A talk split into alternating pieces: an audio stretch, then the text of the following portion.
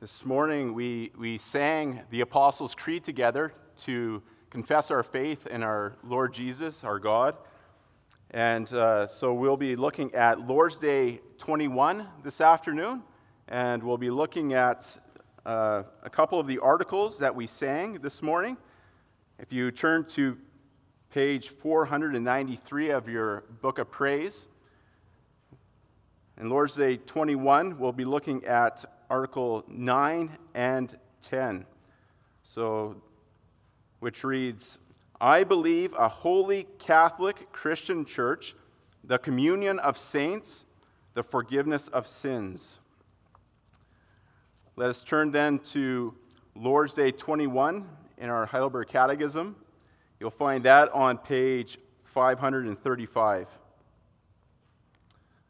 So, Lord's Day 21, and here the church confesses concerning the scriptures. What do you believe concerning the Holy Catholic Christian Church?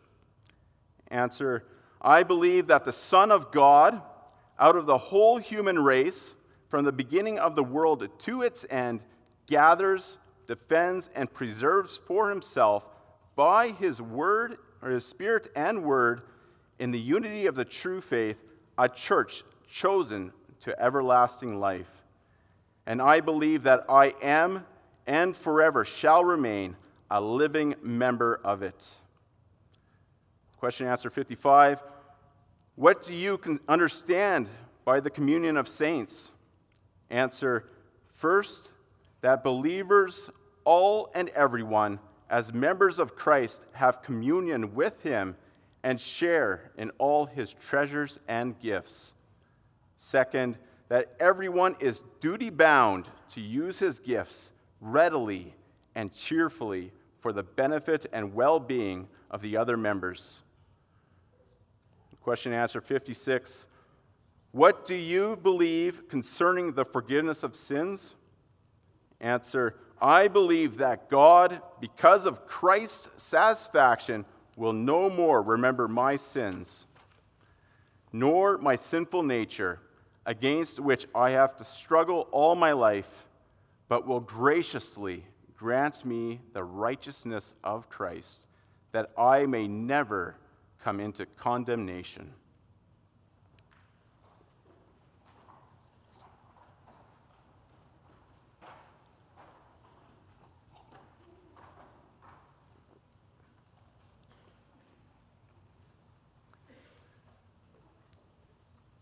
Beloved church of our Lord and Savior, Jesus Christ, today is Sunday. And on Sundays, we have the privilege and opportunity to come and gather here together at Emmanuel Canadian Reformed Church. Each of us individually have entered through the doors of the church and found a place to sit for worship. But why? There are in this world many religions and clubs that meet together, groups of people gathering together for various reasons and interests. What sets our church apart from the world? What makes our community different? Many would suggest that there is no difference between the church and any other social gathering. They would argue that those of us who have come to gather here this afternoon do so out of need for community, a most basic and primal need for humans. The church is thought to be, in effect, a place that serves our needs, raising the question what can I get out of church? This is a grievous lack of understanding of the church. The scriptures reveal the true purpose of the church. The Bible tells us of Jesus' incredible love for his sheep, the church, and what he has done for her, so she will be securely in his hand forever. This gospel message will be proclaimed this afternoon under this theme and points. Our theme this afternoon is The church is a community chosen by God for everlasting life with Him. And we'll look at three points. Our first, claimed for eternal life. Second, united for eternal life. And third, sealed for eternal life. Our first point then, claimed for eternal life. Beloved, our triune God is sovereign. In his sovereignty, he has chosen who are his sheep and who are not. Scripture tells us that God chose his sheep before the foundations of the world. In love, he predestined some for adoption as sons and daughters through Jesus Christ. Ephesians 1, verse 5. Those chosen are forever destined to enter into a covenant relationship with God, set apart from the world as a holy flock for Him. And through Jesus Christ, the sheep have been claimed. The Son of God, who sits enthroned in heaven, carries out this divine plan of election over time. It is He who gives the sheep eternal life. Whoever believes in Him will never perish and will forever remain in the hand of the Good Shepherd. And how does the Good Shepherd, the Son of God, claim his sheep for everlasting life? We confess in Lord's Day 21 that he does so by his Spirit and Word. Jesus Christ gathers, defends, and preserves for himself his sheep by his Spirit and Word. The Good Shepherd gathers in his sheep. He gathers them in by calling them by name. John 10, verse 3. He calls them and they hear his voice and they come to him. They know his voice because they belong to him. And where does his voice lead his sheep? His voice leads his sheep into the sheepfold, into the church. Jesus actively calls out to his sheep, calling them to come to him. And this is why our shepherd says, and I have other sheep that are not of this fold. I must bring them also, and they will listen to my voice. So there, is, so there will be one flock, one shepherd. Jesus not only calls, but also brings the sheep into his one true universal church. All come together before him as one flock. They are eager to be in his presence and protection. Beloved church, here we are gathered this afternoon. Rams, ewes, and young lambs. Called, brought, and gathered together as his flock. Some of us have been listening to his voice for many years and some of us may be listening for the very first time. Our Lord Jesus called each one of us here by name, personally. You may have thought that you came to church this afternoon because you made the decision to come, but that is not the case. We on our own would not make such a decision. If it were up to us, we would still be scattered about, wandering around aimlessly on the hillsides. We enter the door of the sheepfold only by Him. John 10, verse 9. He calls us, He brings us, and we enter by Him. We may not know all the finer details of how God brought us here, but we are here in the sheepfold. Even if we came for our own selfish reasons, the shepherd still brought us here. It is all Him, and there is no room for our own pride. Without Jesus' voice calling the sheep, there would be no flock. The church would not exist without Jesus actively working by his Spirit and Word in the hearts of his sheep. And this is all according to God's divine plan. This is why we arrived here this afternoon. We are not choosing God, God is choosing us. To him belongs all the praise for his glorious grace, which he has blessed us in Jesus Christ. Ephesians 1, verse 6. What love the Good Shepherd has shown that he has directed us here in his presence with purpose. And what purpose is that? For the purpose of granting us everlasting life.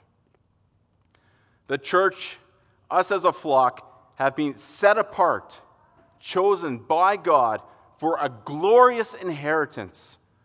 Christ's Spirit is given to each of us and by His Spirit, He has drawn us to sit under the preaching of His Word. It is here where our faith grows and flourishes as we feast in the pasture of the Good Shepherd.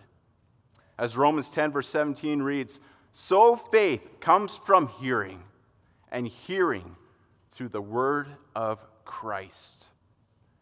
True faith in Christ comes from the Holy Spirit working in our hearts by the preaching of the gospel. God uses messengers of the word to save his chosen people for everlasting life. This is why, for example, he sent Jonah to the great Assyrian city, Nineveh. It was God's divine choice to save the people of Nineveh. He directed Jonah to call the people to repentance, and they repented of their evil ways. Brothers and sisters, we confess that through Christ's active ministry, we are and forever shall remain living members of the church. As sheep, he tagged us as his own. God's covenant relationship is through him, and he mercifully gathers us to himself. And now that we have been gathered together, to know, we notice that the fruit of God's divine work is the forming of a community. And in our second point, we will notice how communion with Christ leads to communion with one another. Our second point, then, united for eternal life.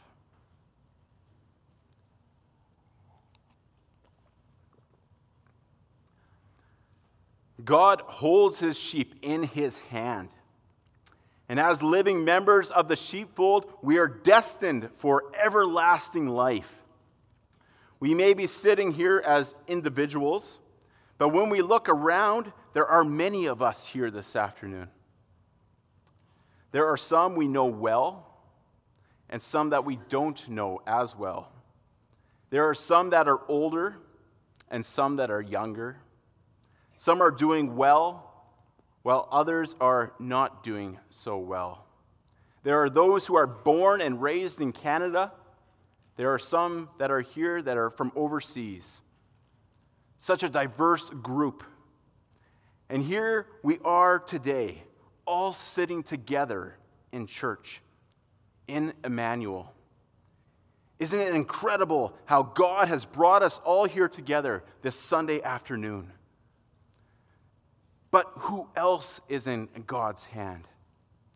We confess that the Son of God gathers, defends, and preserves for himself a church from the beginning of the world to its end. That means next to, next to us in God's hand are also Adam and Eve, Father Abraham, Rahab, Ruth, King David the people of Nineveh, the Apostle Paul, and many others. All the saints that have gone before us are with us in his hand. Plus, more are being added from around the world, possibly as we, we, as we even speak here this, this afternoon. All of us gathered by God for His purpose, everlasting life with Him. All undeserving men and women on whom God, our Almighty Creator, chose out of the whole human race to display His love and mercy. The Son of God has claimed each one of us. He has done so, as we mentioned earlier, by His Spirit and Word. It is also by this means that He has united us all together. There is one flock, one shepherd. There is also one eternal Spirit and one faith. This means there is one covenant, one baptism, and one God and Father of all. Ephesians 4, verse 4 through 6.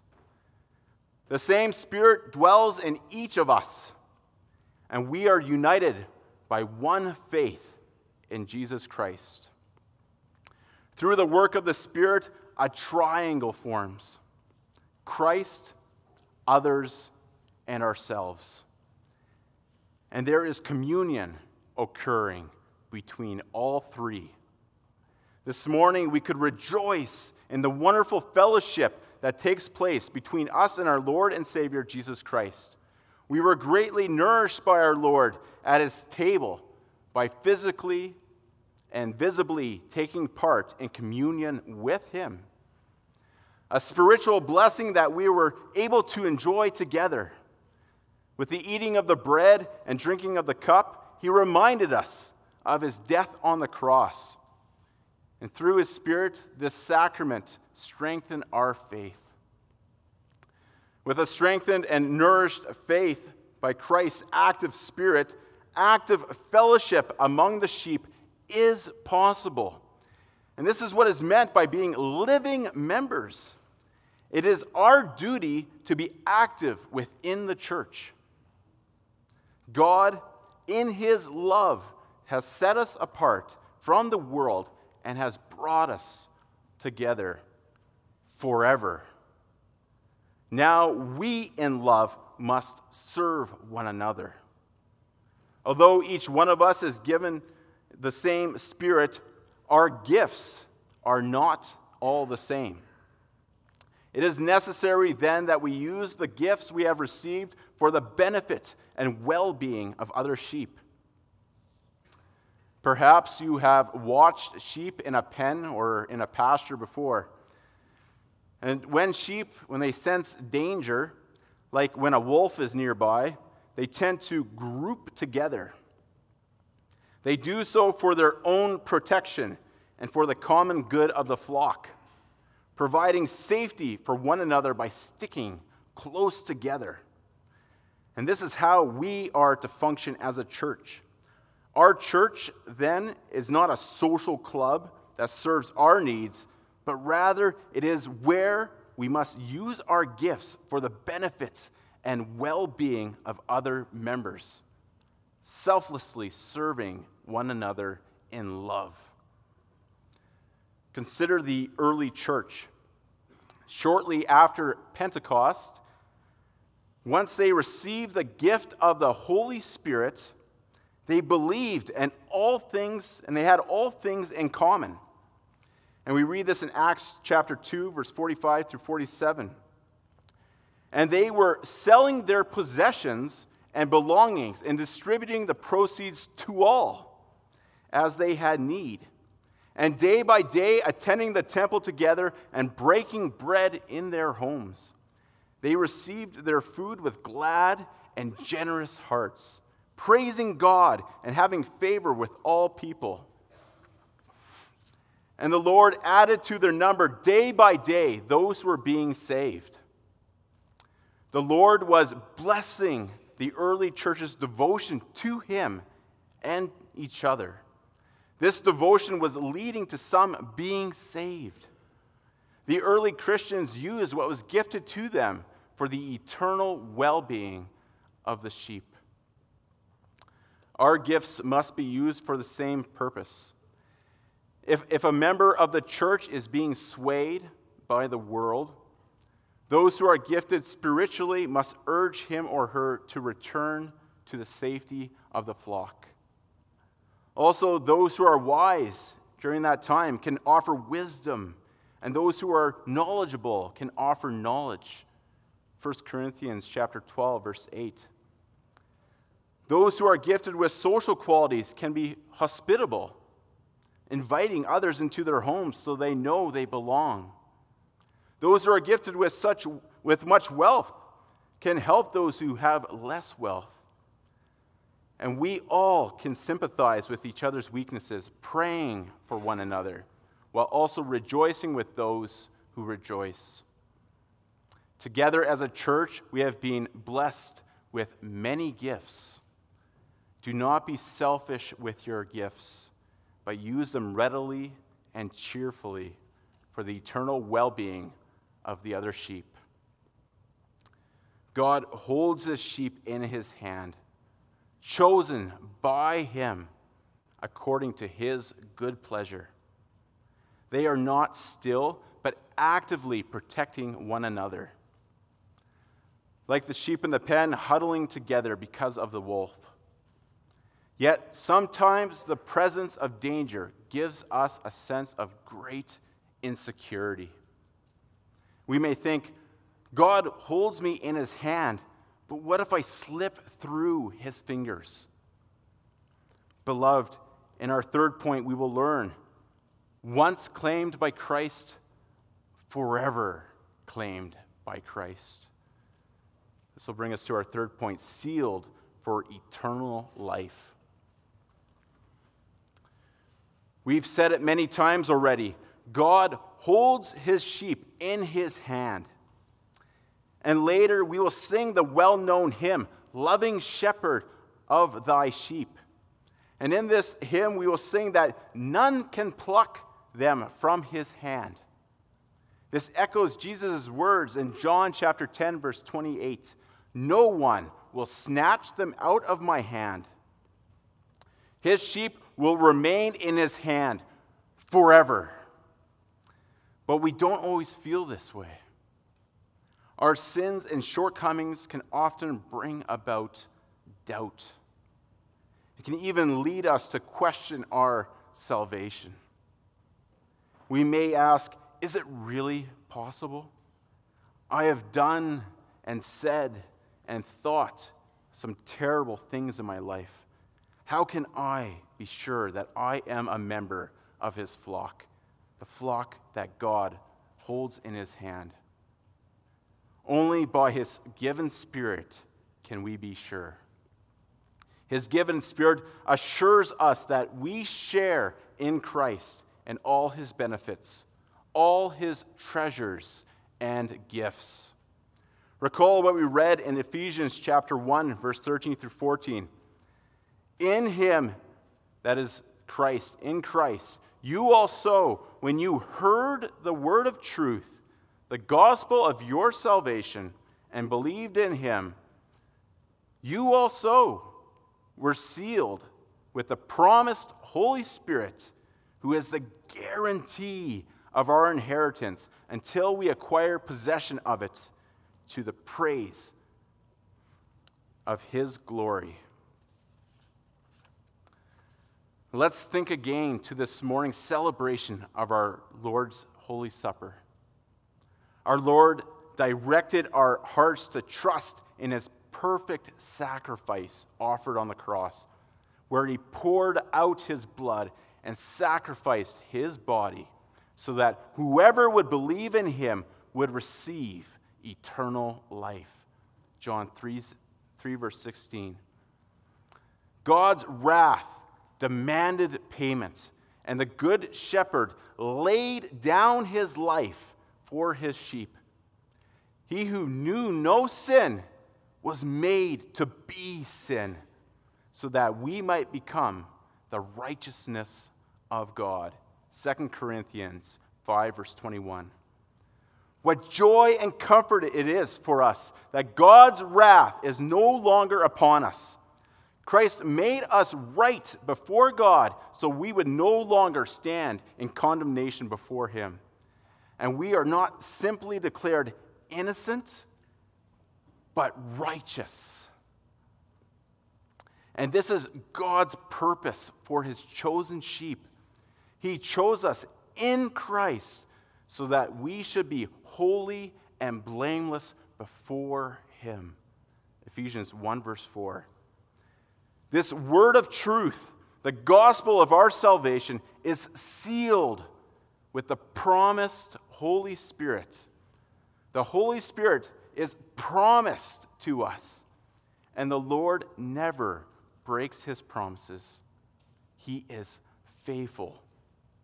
He guarantees everlasting life.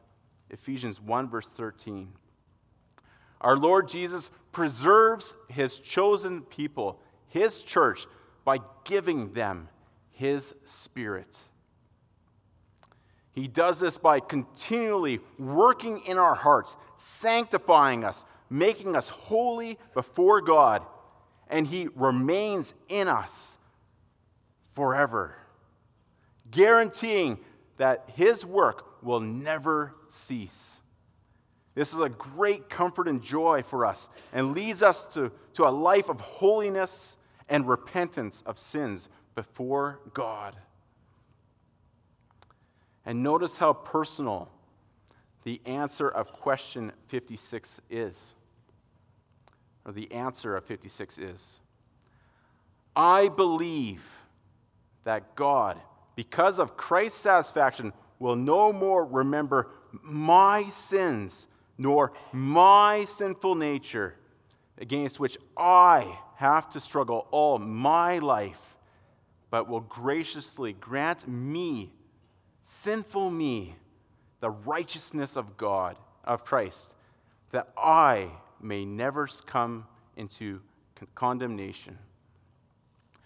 You can be comforted that God will graciously forgive your sins and remember them no more when you ask for forgiveness. 1 John chapter 1 verse 9. So the call is here. Repent and believe. Repent of your sins and believe that in Jesus Christ your sins are forgiven. When we call upon our Lord and confess our sins, we are assured that they are forgiven because this is His promise for us who are called into his flock. Acts 2, verse 39. God promises that in, that in Christ we are made holy and blameless. This ought to cause us to cling, to follow the Good Shepherd, and praise him for laying down his life for us. We are so securely in his hand that no one will ever be able to snatch us from him. Once in the sheepfold, forever in the sheepfold, by God's grace. Brothers and sisters, as we entered into church this afternoon, we entered into the rich pastures of the Good Shepherd, Jesus Christ. He called us each by name to come and we listened to his call. Along with other sheep, we ate and had our fill in the presence and protection of the Good Shepherd. We enjoyed communion with him and each other, a time of blessed fellowship. We can rejoice that our Lord has claimed us by his Spirit and Word and has led us here for the preservation of everlasting life with Him. This is not a social club or another re- religious center. No, this is Christ's church, which He paid for with His precious blood. This is where the Holy Spirit works. There is no other community like her. To him be the glory and honor forever. Amen.